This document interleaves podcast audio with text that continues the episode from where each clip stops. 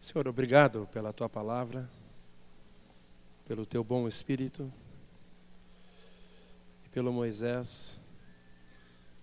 Agora nós colocamos a vida dele e as nossas, ele ministrando tua palavra, falando e nós ouvindo a tua palavra.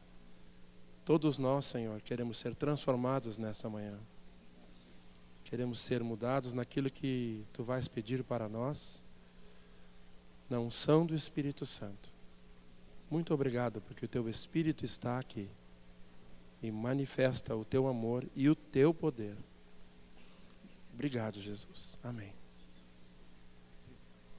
Eu tenho duas perguntas para fazer inicialmente aos irmãos. E uma delas, os irmãos sempre têm ouvido de mim. Os irmãos estão alegres? É meio, estava meio murcha a resposta, não?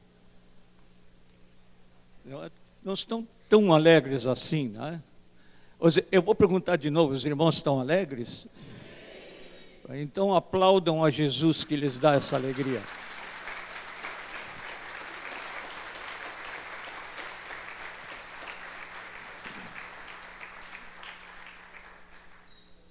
Aleluia, nós estamos alegres. A segunda pergunta é: o Senhor está alegre conosco?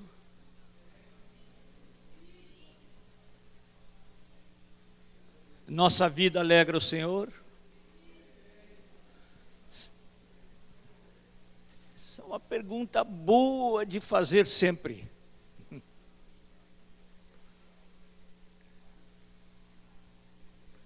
Parece que às vezes nós estamos tão focados em nós mesmos que nós estamos pensando na nossa alegria.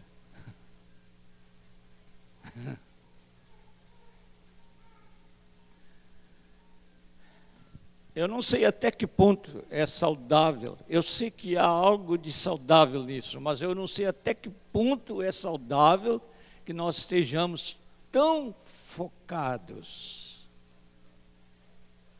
assim, como às vezes parece que estamos em nós mesmos.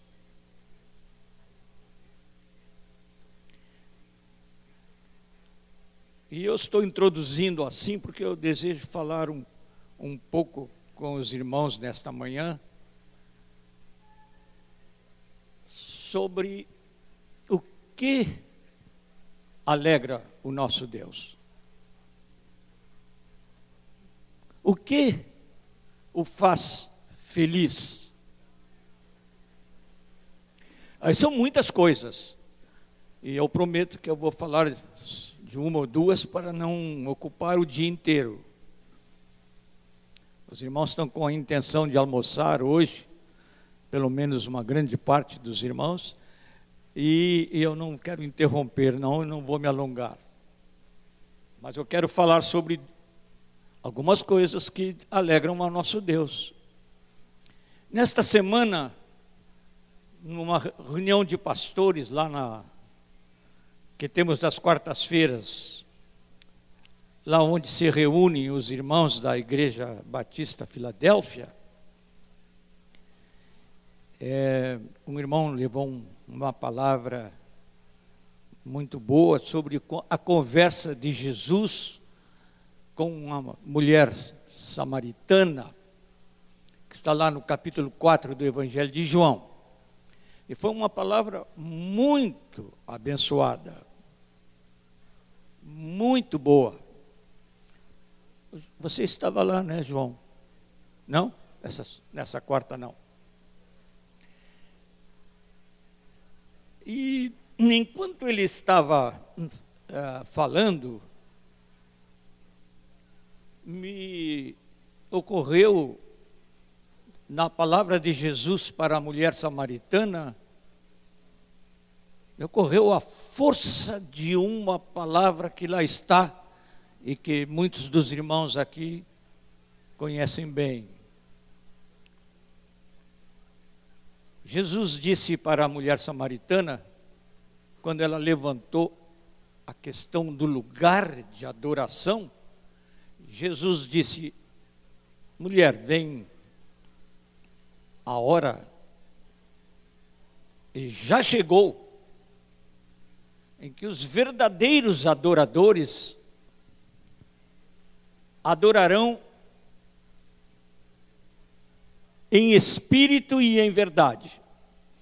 E antes de fazer essa declaração, ele disse: Vem a hora em que não vai se adorar aqui no Monte Gerizim, onde eles estavam, nem lá em Jerusalém. Não vai ser, a adoração não vai ser localizada num lugar.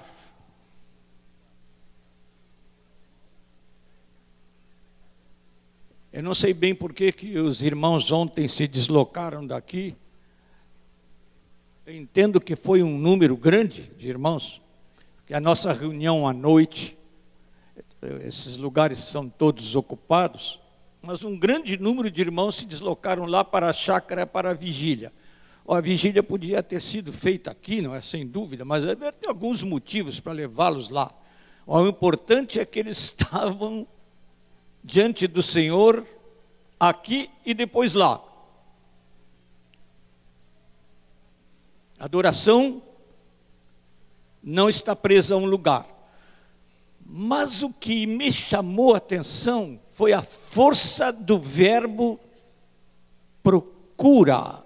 Que Pai procura adoradores. É interessante ter muita gente religiosa aqui no planeta, todo tipo. Como foi dito pela Ingrid, agora vai entrar o Ramadã, que os muçulmanos vão adorar do seu jeito. Mas o Pai está procurando, significa que não é muito disponível a gente que adora. Ele tem que procurar. Eu fui olhar no te, o texto original do Novo Testamento, esse verbo procurar, Deus procura adoradores, é um verbo que eu vou me permitir dizer aqui só a guisa de ilustração para os irmãos guardarem. O verbo zetel, que quer dizer buscar com esforço, com diligência. Mas se Deus busca assim, com esforço, com diligência, é porque não é tão fácil de encontrar adoradores. Eu perguntei para os irmãos se os irmãos estavam alegres, depois perguntei se os irmãos estão alegrando a Deus, pois há uma maneira de alegrar ao nosso Deus. Não é só quando nós batemos palma para Ele e dizemos obrigado, Senhor, pelas bênçãos que me deste. Obrigado pelo alimento desta semana, pelos queridos na família, pelo trabalho que me concedeste, a oportunidade de servir. Muito obrigado, Senhor. Mas o que que te alegra, Senhor? Pois Ele quer de você de mim que sejamos adoradores em espírito e em verdade, porque Ele procura com tenacidade. Deus está buscando adoradores. Está aí uma maneira de alegrar o coração do nosso Pai.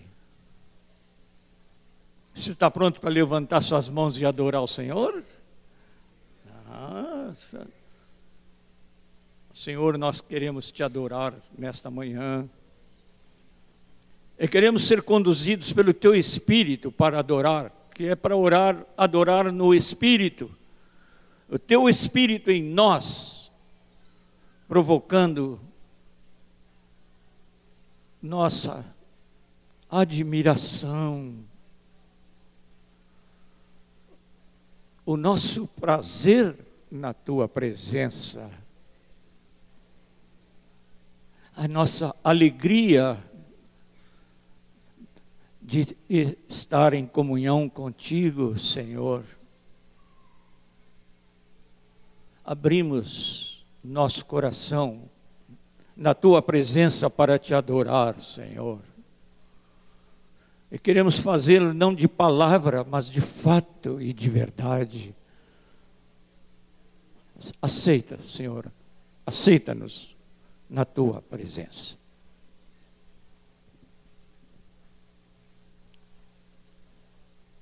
Mas eu descobri na palavra, irmãos,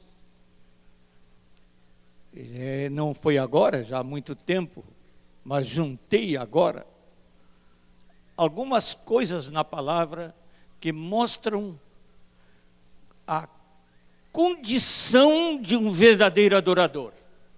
E é exatamente sobre isso que eu quero falar com os irmãos. Os irmãos podem abrir suas Bíblias no Salmo. Nos Salmos. Salmo 34, o versículo 18.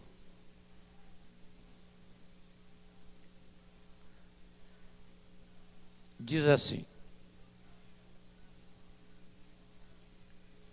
Perto está o Senhor dos que têm o coração quebrantado. Salva os de espírito contrito. Numa tradução diz oprimido, mas quer dizer contrito. Perto está o Senhor dos que têm o coração quebrantado. É interessante. Parece que o salmista está dando a ideia que Deus não está perto dos outros. Mas está perto aqui significa que ele se aproxima, ele tem prazer nos de coração quebrantado e contrito. Salmo 51, versículo versículos 16 e 17. Salmo 51, versículos 16 e 17. Olha só o que diz este salmo aí. Que, que o verbo comprazer quer dizer dar alegria, não é? pois não te comprases em sacrifícios.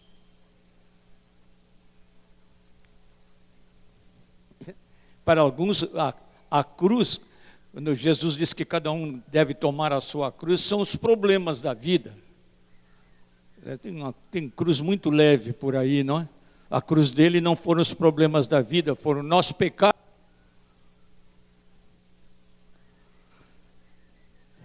Não te comprases em sacrifícios, do contrário eu te daria.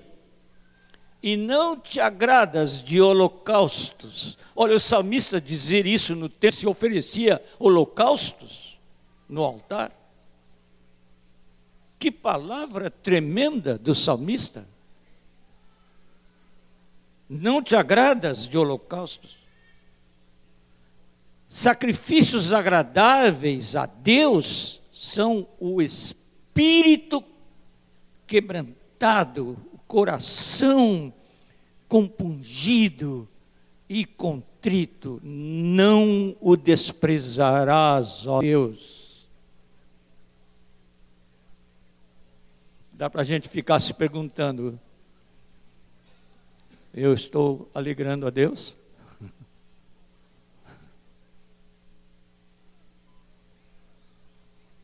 que busca o Senhor, adorador, em espírito e em verdade. Um adorador que, para adorar em espírito e em verdade, tem o coração quebrantado e o coração compungido, contrito. O Salmo 147 versículo 3. Salmo 147, por enquanto estamos ficando aí nos Salmos, não é?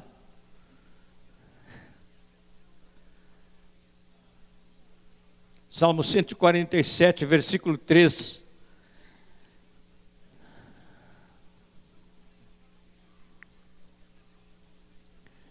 A palavra de não, não começa este versículo com o nome do Senhor, porque está no versículo 2. Mas está dizendo o que, que o Senhor faz? O Senhor sara os de coração. O quê? Os de coração quebrantado. E lhes pensa, lhes cura. É um verbo que se usava muito no passado. Pensar uma ferida significa lavar, limpar, tratar, pôr remédio sobre a ferida. O Senhor lhes pensa as feridas. Salmo 60, não, Isaías, no profeta Isaías, no capítulo 61. É, Jesus usou estas palavras quando se apresentou na sinagoga de Nazaré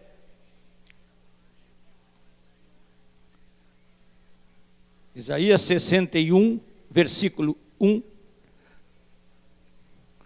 O Espírito do Senhor, o Espírito do Senhor Deus está sobre mim, porque o Senhor me ungiu para pregar boas novas aos quebrantados. Olha, Jesus diz que o Senhor o ungiu para pregar boas novas, alegrias de Deus, aqueles que alegram o Senhor. Qual é os que alegram o Senhor? Os aos quebrantados. Enviou-me a curar os quebrantados de coração.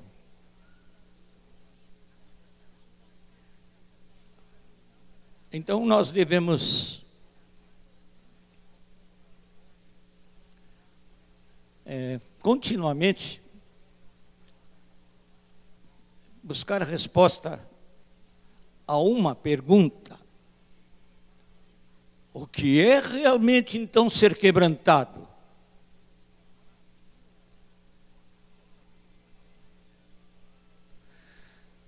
O Senhor me falou há algum tempo atrás que eu dava por sabido algumas coisas que eu não sabia.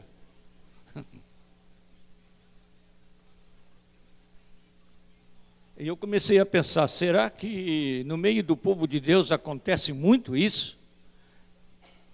Que a gente dá por sabido, por conhecido, uma coisa que realmente a gente não sabe bem?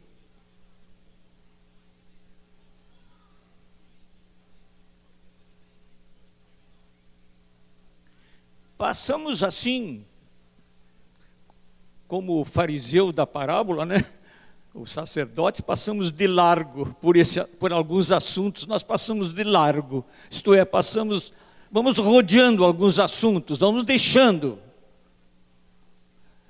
E o inimigo das nossas almas gosta de usar isso que nós deixamos, se alegra com o que nós deixamos à margem aquilo que não sabemos e não respondemos, não perguntamos. Paramos, mesmo alguns que são muito honestos em suas relações humanas, não são tão honestos consigo mesmos, não perguntam. Eu quero dizer para os irmãos que eu comecei a descobrir no meio do, do povo chamado evangélico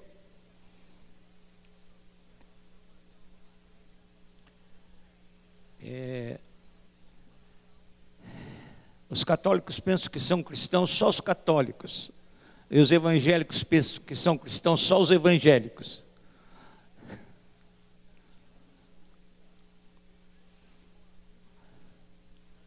Aí eu comecei a descobrir no meio dos evangélicos um, uma atitude tão esquisita sobre ser quebrantado, que é igual a dos budistas. Eu vou me explicar. O que, é que faz um budista?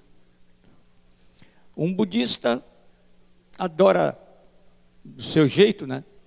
Ele toma um, uma atitude engraçada fisicamente, cruza, se senta, né?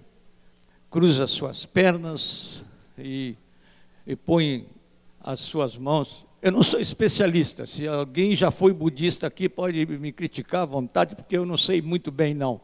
Mas as figuras que eu vejo deles é que eles cruzam as suas pernas, põem as suas mãos sobre os joelhos assim e ficam parados, esperando mergulhar no todo universal. E não se movem, ficam ali parados. Ficam parados. Eu tenho encontrado entre os evangélicos, não estou me referindo especificamente a esta congregação, mas quem sabe se não tem alguém com uma atitude parecida a isso que eu tenho ouvido. Ah, eu não falo nada se o Espírito não me diz. Eu não faço nada se o Espírito não me manda. Eu fico imóvel, esperando no Espírito. E sabe que essa palavra, assim, usando para o Espírito Santo, parece muito bonita. Ah, parece mesmo. Eu só faço o que o Espírito manda. Ou essa palavra pode ser uma palavra extraordinária. Se a gente está obedecendo a Deus e ouve o Espírito Santo e segue o Espírito Santo, nós estamos fazendo o certo. Mas alguns pensam que é abdicar da sua vontade. Eu uma vez contei aqui para os irmãos, vou repetir, para alguns aqui não estavam certamente, não ouviram. Mas uma senhora, há anos atrás, lá na General Câmara, quando estávamos lá na, na rua General Câmara, ela começou a orar perto de mim, ela disse assim: Senhor, pulveriza a minha vontade, esfacela a minha vontade. Aí eu cheguei pertinho dela e disse: Não peça isso, porque é capaz dele fazer, hein? porque a palavra dele diz tudo quanto pedirdes. Mas Deus não ouve algumas das nossas orações, felizmente. Eu pensei que todas as orações eram ouvidas, agora eu sei que ele não ouve, porque ele não vai fazer coisas absurdas que nós pedimos. Deus nunca aniquila a nossa vontade. Desista de pedir isso a Deus jamais faz isto. Ele não quer passividade budista no meio do seu povo. Se há uma coisa que Deus criou e que é central na nossa vida, é a vontade, a nossa vontade. É a nossa vontade. Todo o Evangelho se dirige à nossa vontade. Todo o Evangelho. Jesus anuncia o Evangelho assim: se alguém quiser vir após mim, negue-se a si mesmo. Você tem uma coisa para fazer com a sua vontade. Não é pedir que Deus termine com a sua vontade. É que você exercite a sua vontade para fazer a vontade dele. E ele nunca termina com isso. Se alguém quiser continuar sendo incrédulo, vai continuar. Deus não vai violentar. Nunca violenta. eu diria até que a passividade é uma coisa muito perigosa. Se você pede aniquilação do seu querer, você está em risco de vida. Os demônios é que vão entrar. Você abdica daquilo que é central em você. Você nunca para de querer.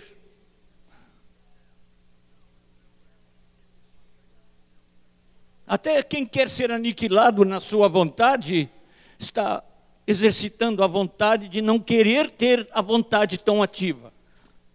Sempre você quer, nunca para de querer. As suas emoções vêm e vão embora. Seu pensamento você reconhece que é limitado. O seu intelecto, a sua razão.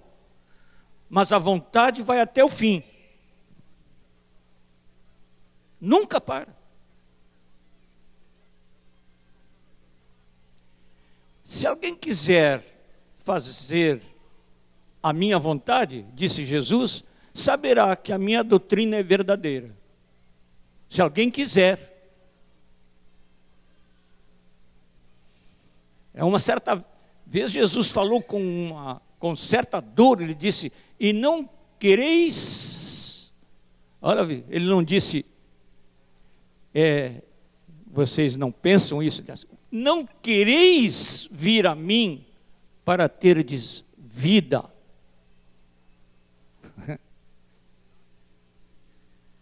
Não querem vir a mim. Você quer ser o seu Deus, o seu Deusinho, o seu Deus, no exercício da sua vontade, independente da vontade de Deus. Mas Deus não elimina a sua vontade ainda que você queira coisas erradas. Nunca elimina a sua vontade. Olha o que eu estou dizendo. Nem que você queira coisas erradas. Você ouve outras vozes, não quer ouvir a dele, você não quer. Você não quer. Esse é o problema, não querer o que ele quer.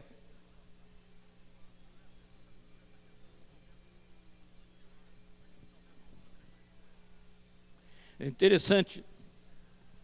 Tem um. O meu pai era um homem que tinha muitos adágios populares, provérbios. Para cada situação ele tinha um. E eu ouvi dele, depois ouvi de outros também, que cabeça vazia é oficina de Satanás. E é mesmo.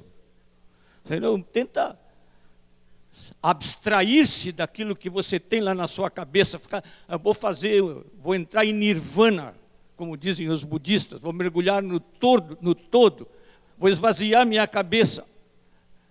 Ah, pode ficar certo que o outro vai ocupar o lugar vazio. E o outro não é Deus, não. Porque Deus não pede isso de você, que você elimine a sua vontade, ele quer que você exercite a sua vontade. É interessante. Nós tivemos um caso curioso aqui na congregação há anos passados, com um irmão que foi é, diácono entre nós. E depois de anos ele foi recolhido, ele está com o Senhor e a sua esposa assiste ainda entre nós. Ele foi pai de santo. E, e se, se converteu, entregou a sua vida ao Senhor de uma maneira muito curiosa. Ele um dia foi para uma reunião do, do grupo dele de espíritas. E, e um outro médium, que esse diácono nosso era, tinha sido médium lá entre os espíritas. Aí ele viu um outro médium fazer o que eles chamam, como é que quando vem um, quando eles dizem que vem um espírito, nós sabemos que vem um demônio, mas como é que eles dizem? Incorpora, incorpora. Incorpora porque toma o corpo dele. Aí toma o corpo dele. E ele ficou observando o que o outro médico estava fazendo. Aí ele disse: Mas eu faço essas coisas que ele está fazendo? E alguém disse: Não, não, você não faz só isso, você faz muito pior. Aí ele disse: Isso não é de Deus. E aí começou a conversão deste homem. Ele disse: Eu quero coisa melhor. Eu quero coisa melhor. Eu quero coisa verdadeira. Isso aí não é de Deus, isso pode ser de Satanás, mas de Deus não é. E esse irmão se chamou entre nós, o nome dele era Locivar. Os irmãos, alguns lembram do Locivar, né? Eu ouvi isso contado pelo Locivar.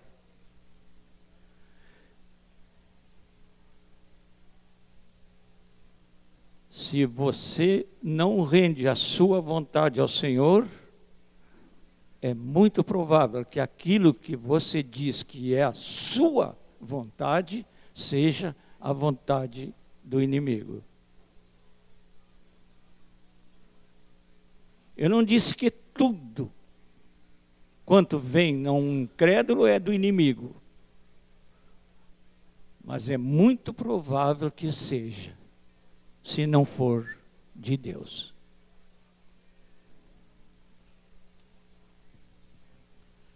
Vamos botar de fora toda a inércia, meus amados. E agora chega de falar do que não é quebrantamento, Vamos pensar um pouquinho sobre o que é uma pessoa realmente quebrantada.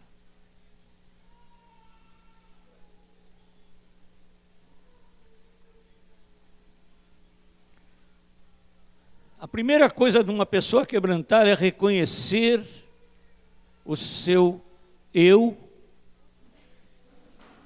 tendente à rebeldia. Olha, Eu não disse que você é consciente de que se, seu eu é rebelde. Eu disse que você percebe a tendência do seu eu à rebeldia.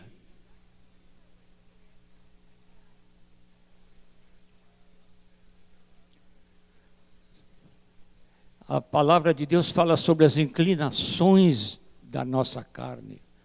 O Paulo fala sobre as inclinações da carne não para incrédulos, ele fala para a igreja. Escreveu a carta à igreja e fala sobre as inclinações da carne, as tendências da carne.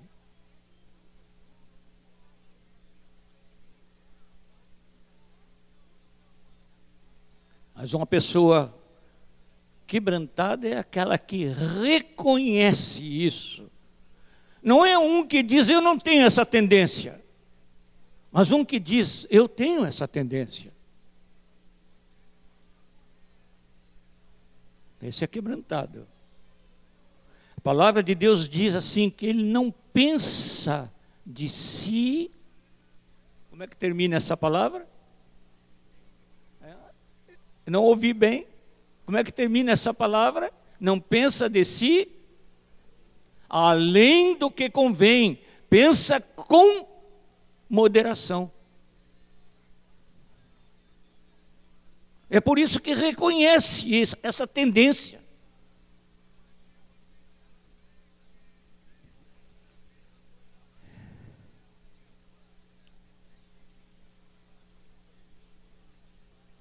Uma pessoa quebrantada Sabe o que, que Deus está me dizendo? Está me dizendo que isso vai acontecer com alguém aqui entre nós hoje.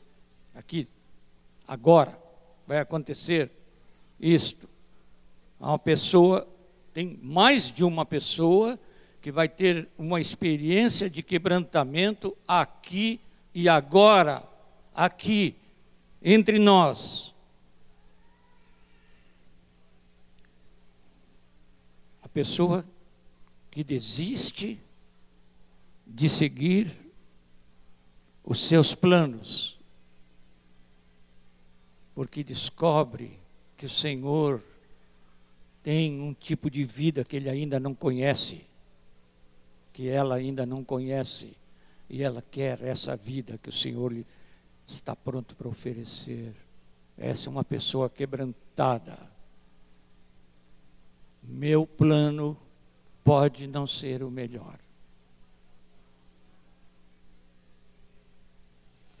Havia um pastor muito querido, de nome Erasmo conheceu bem, Gelsa também, Eduardo Mena Barreto Jaime, um velho pastor metodista que ia à nossa casa, à casa dos meus pais. Eu era um adolescente e ele orava. Todas as vezes que ia à nossa casa, orava pela família, orava pelos meus pais e eu não sei por que ele deixava para o fim uma oração especial com relação à minha pessoa, adolescente. Ele dizia assim: Jesus chama o Moisés para ser pregador do Evangelho. Aí, quando eu, ele saía, eu falava para minha mãe. Geralmente não falava com o meu pai, porque o meu pai era bastante severo e ia me repreender forte. Mas a minha mãe era mais paciente comigo. E eu dizia para minha mãe assim: puxa vida, esse velhinho não aprende mesmo. Ele sabe que eu vou ser médico. Por que, que ele fica orando para eu ser pregador do Evangelho? Não quero nada com ser pregador do Evangelho. Eu vou ser médico.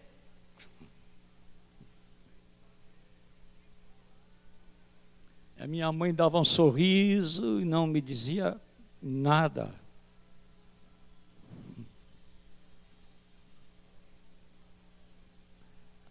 Aí um dia, eu fui para uma reunião contra a minha vontade,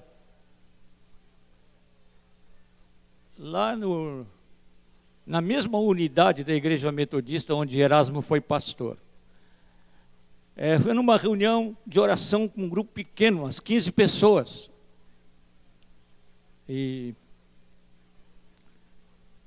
a reunião era dirigida pelo senhor, alguns já conhecem essa história, cozinheiro do IPA, seu Nepomuceno, um homem de pele bem escura, a gente só via os olhos e os dentes do seu Nepomuceno, se estivesse no escuro.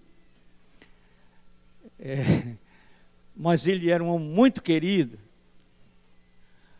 E ele, primeira vez que eu fui àquela reunião, né, só porque uma reunião, um congresso de jovens havia recomendado que os jovens fossem a essa reunião. E não foram muitos, éramos umas 15 pessoas. E a Lígia estava começando o meu relacionamento com a Liginha, ela estava ao meu lado. Aí aquele homem começou a falar assim. Ah, Jesus me disse para hoje nós orar aqui sobre os obreiros na seara. Porque Jesus disse que a seara é grande e os obreiros são poucos. E que é para nós rogar ao Senhor para mandar obreiros para a seara. Então vamos orar. Aí nos ajoelhamos. Eu quero dizer para os irmãos que eu não orava em público de jeito nenhum nessa altura.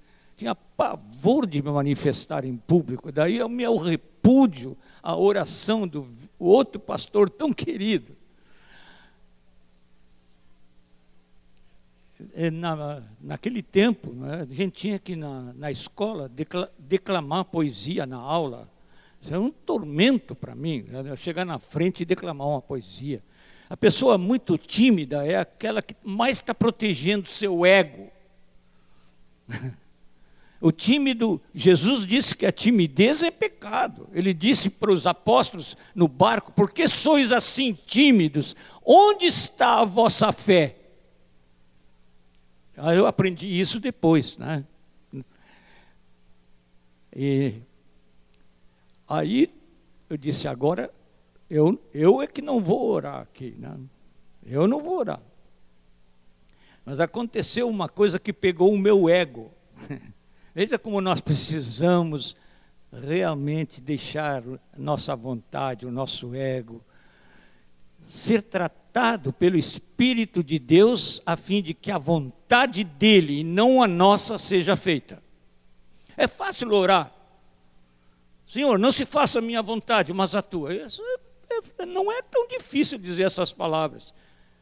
Mas ele quer aqueles que o fazem em espírito e em verdade. E aí o que, que aconteceu na reunião? Eles começaram a orar assim, Tom. Começou ali no seu Nepomuceno e foi fazendo a volta, um por um, e orando. Eu digo, ai, ai, ai, vai chegar a minha vez. Fiquei nervoso. Ia chegar a minha vez. Olha o, o homem protegendo seu ego. E foi fazendo a volta. Aí a Liginha ao meu lado orou, e aí então não tinha jeito mesmo, era minha vez. Eu só repeti as palavras do senhor Nepomuceno, disse, Senhor, a seara é grande, que eram as palavras de Jesus. A seara é grande, os obreiros são poucos, manda obreiros para a tua seara, só isso, em nome de Jesus. Amém. Não foi muito difícil dizer isso. É, eu pensei que era mais difícil orar. Orar é uma coisa fácil, a gente só diz Pai. Pronto. Pai. Se diz de espírito e verdade, ah, o Pai se alegra mesmo. Ah, quando eu disse estas palavras, irmãos, olha, se o Manfredo sai dali onde ele está e vem aqui, põe a mão no meu ombro, não é mais concreto do que aconteceu naquela hora. Jesus me tocou e me disse: então, desiste do teu plano e faz a minha vontade. Eu disse: Tá bem, Jesus. Eu faço isso. E terminou a reunião e o Mr. Betts, que era o pastor na igreja naquele tempo, disse assim: Nós estamos com 12 moços aqui do Rio Grande se preparando para serem pastores na igreja metodista. E aí, porque estava o assunto do dia era a seara é grande e os obreiros são poucos. Eu falei assim: tem mais um aqui. Eu me levantei e disse: tem mais um. Eu tive muitas lutas, meus amados. Aí cheguei em casa e nem sabia que ia dar uma alegria tão grande à minha mãe. A dona Sarinha como a chamava meu pai, me disse assim: Meu filho, quando tu tinhas dois anos, tu estavas à morte, lá na cidade de São Gabriel, onde nasceste, porque não havia recursos da medicina para o teu problema. E eu te entreguei ao Senhor, eu disse: Senhor, salva o meu filhinho, e eu o dedico para te servir como pregador da tua palavra. Aí ela me contou isso. Eu disse, mãe,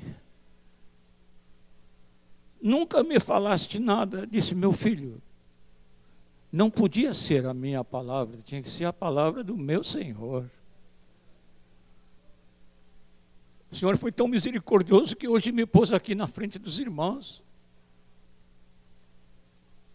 É um coração que desiste do seu plano, é um coração quebrantado, e a esse ele não despreza. A um coração quebrantado e contrito não desprezarei.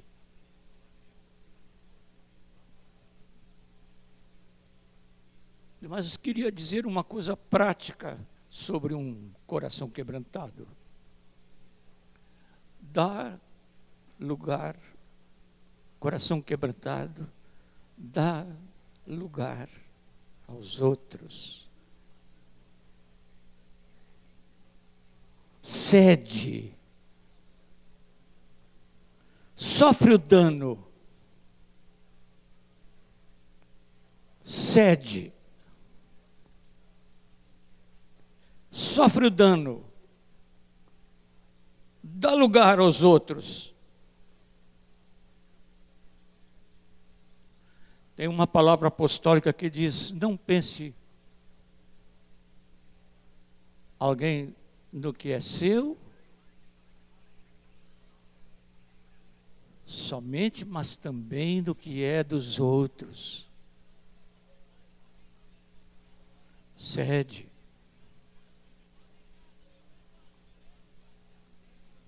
Não está falando, não estou falando que a pessoa que cede, que que dá lugar aos outros, o faz apenas por uma disposição boa, natural.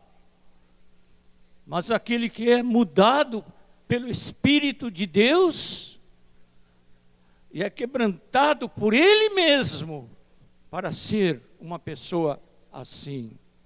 Sabe o que Deus me disse agora mesmo? Que há alguns aqui que precisam ser mais quebrantados, cedendo lugar aos outros. Há anos atrás, uma irmã me perguntou assim: Moisés, por que, que o Erasmo e você não estão mais no presbitério? Há muitos anos que nós não estamos no presbitério, não é, amado? E eu lhe respondi: está na hora de dar lugar aos outros. Mas especialmente o quebrantado é aquele que dá lugar ao Senhor e dá glória ao Senhor sem cessar. Glória seja ao nosso Senhor.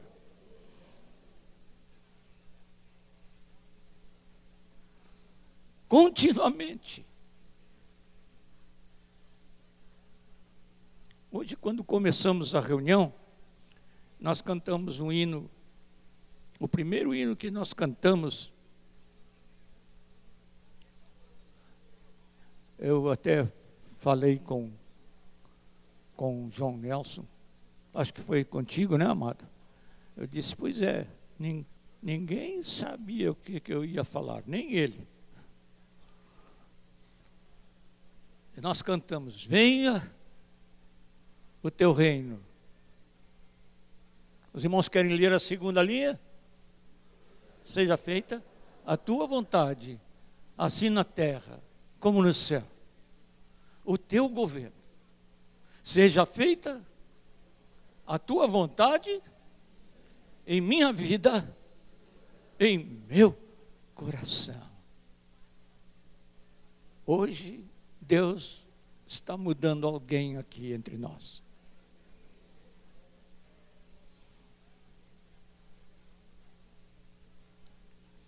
É uma pessoa quebrantada dá glória a Deus, e quando ela começa a dar glória a Deus, ela começa a fazer reparações, consertos, algumas coisas que não estão bem. Eu estou vivendo, estou fazendo aquilo que não agrada ao meu Deus, porque eu já sei como é o certo, e eu não quero desagradar o meu Deus, eu quero alegrar o meu Deus, então eu vou acertar a minha vida aonde tem que acertar. E a última coisa que eu quero dizer, irmãos, é que um é a última, não quer dizer que é menos importante, nem que é mais importante, porque todo o coração contrito e quebrantado é que agrada ao Senhor. É que um quebrantado é alguém que é capaz de condoer-se, sofrer com os que sofrem. E não apenas se condói, mas age para aliviar o sofrimento.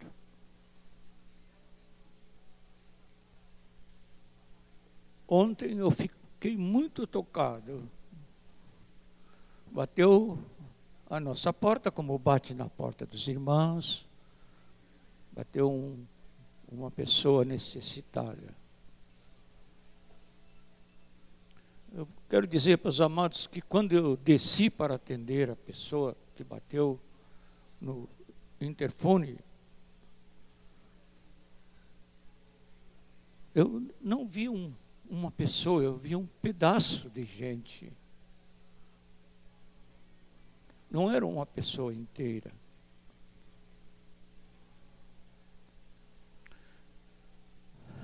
E Jesus me falou quando quando eu te encontrei, tu também não eras uma pessoa inteira.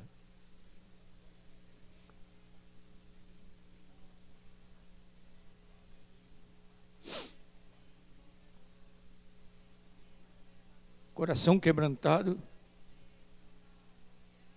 tem um amor multiplicado pelos perdidos desta vida.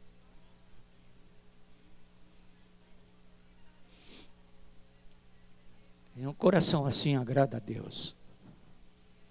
Assim foi o coração desse a quem servimos. Pai. Pai, nós colocamos a nossa vida na tua presença nesta manhã.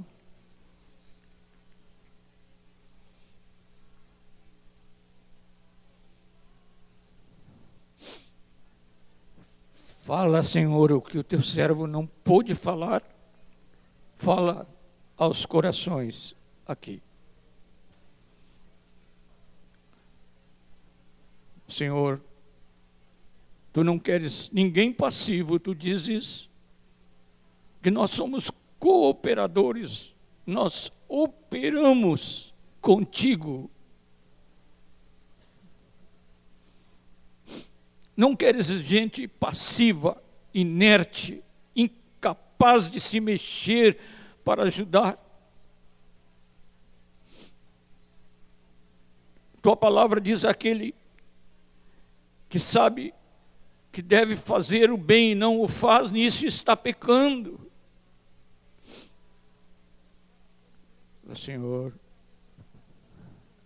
aceita-nos na tua presença nesta manhã, Senhor sentados mesmos, há um cântico que eu ouvi muito quando eu era menina e que Erasmo lembrou agora. Gostaria de cantar junto com os irmãos, orando sobre isto.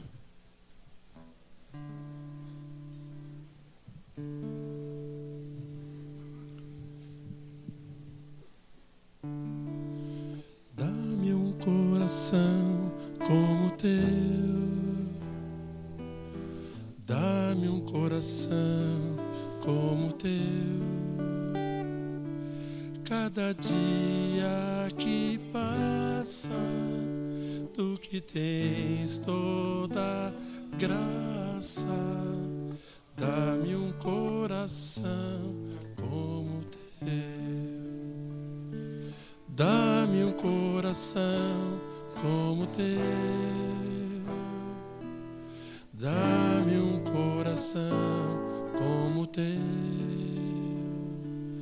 Cada dia que passa, tu que tens toda graça, dá-me um coração como teu. Dá-me um coração como teu. Dá-me um coração como teu.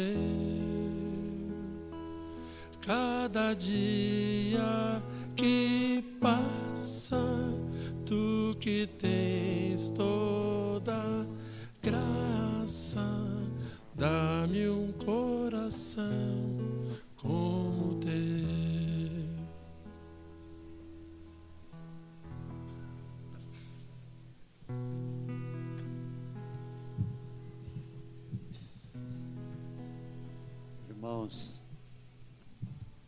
Nós não estamos pedindo demais, porque é isto exatamente o que Deus quer. Ele quer que nós sejamos como seu filho é, que tenhamos a imagem do Senhor Jesus Cristo e que o Senhor Jesus seja formado em nós. Podemos cantar de todo o coração, porque Deus quer isto para nós.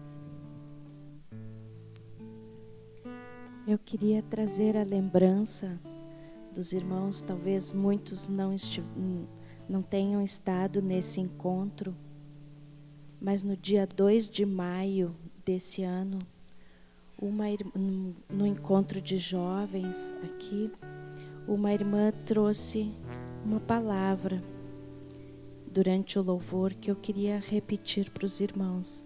Ela disse assim: o lugar mais seguro do mundo é humilhado e quebrantado na presença do Senhor. Ali o inimigo não nos vê, ele não sente o nosso cheiro, porque estamos escondidos humildes e quebrantados na presença do Senhor. Esse é o lugar mais seguro do mundo.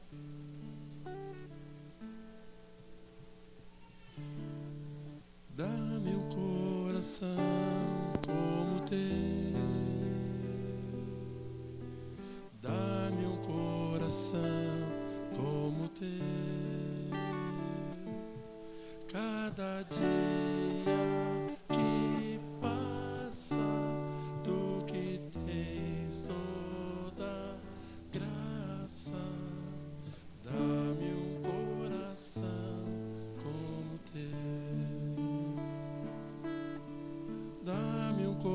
coração como teu. Dá-me um coração como teu. Cada dia